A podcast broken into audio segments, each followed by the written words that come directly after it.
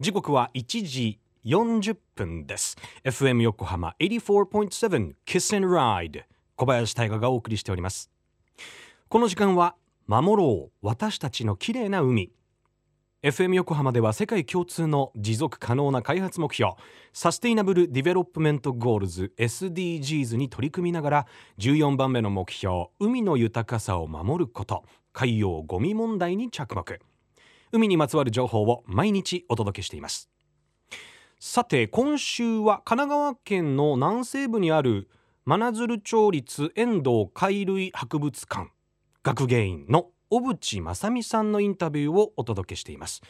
えー、昨日は神奈川県の天然記念物の梅干しイソギンチャクについて教えていただきましたが今日は真鶴の海に住む他のイソギンチャクについて。皆さんこんにちは。真鶴町立遠藤海類博物館学芸員の小渕正美です。イソギンチャクその他にもいろいろ真鶴半島にいまして例えばですね真鶴半島の西側ではサンゴイソギンチャクというのが今度県指定の天然記念物になってるんですね。このサンゴイソギンチャクというのは熱帯魚のあのクマノミが住み着くことで有名なイソギンチャクですね。でその他にイソギンチャクによく似たものとしてハナギンチャクとか砂ギンチャクと呼ばれるようなものも真鶴にえ普通に見ることができます。でちょっと説明がややこしいんですがハナギンチャクっていうのはですねイソギンチャクと違いまして岩場ではなくて砂地にボッと生えてるんですね。でイソギンチャクというのは岩にですね北側の方がこう吸盤になっていて岩に張り付いてるんですね。でこのハナギンチャクというのは吸盤になってなくて、えー、自分で作った粘液で作った筒みたいなものがあってですねそれを巣にしてそこに入っている生き物です。ただパッと見イソギンチャクにそっくりです。であと砂ギンチャクっていうのはですね今度はたくさんのイソギンチャクがこうガッと集まってでその体が全部くっついてるというふうに考えてください。でたくさんの個体が集まって一つの大きな体を作っている、えー、軍隊っていう生き方なんですけれども、えー、そうなっているタイプの、えー、イソギンチャクによく似た生き物ですね。そんなのもいます。えーと、花巾着とか砂巾着でも磯にいる種類もいるっていう感じでしょうかね。あんまりたくさんの種類はいないんですけどもものによっては磯で出会うこともあります。でも多くはないですね。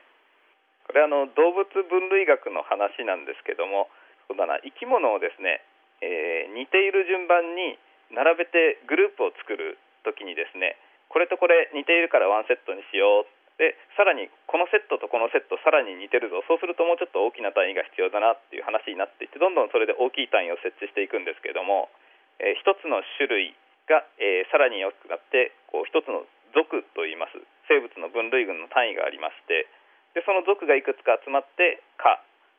さらに「目」となってまして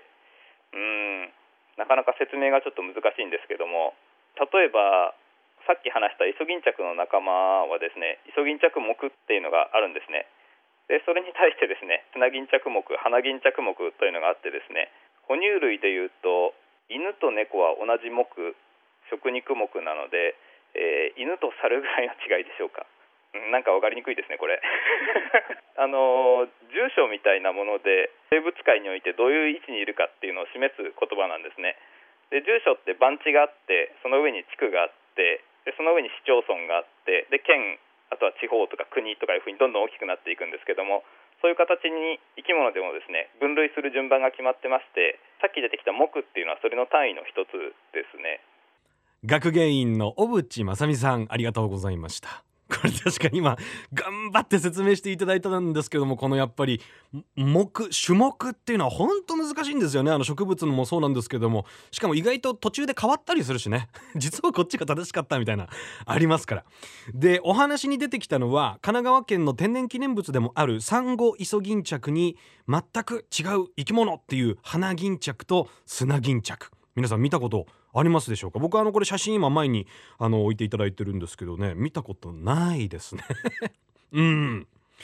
で博物館のブログを覗くとどれも一見似ているのに先ほど、えー、大渕さんがおっしゃってた通り犬と猿くらい違うんだそうです。うん。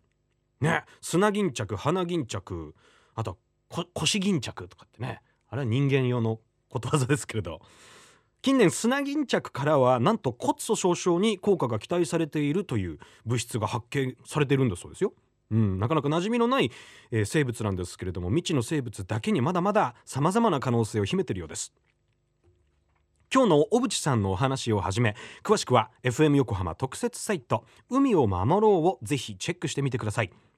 FM 横浜では海岸に流れ着いたゴミなどを回収し海をきれいにしていくために神奈川守ろう私たちのきれいな海実行委員会として県内の湘南ビーチ FM レディオ湘南 FM 湘南ナパサ FM 小田原のコミュニティ FM 各局その他県内のさまざまなメディア団体のご協力を得ながら活動しています。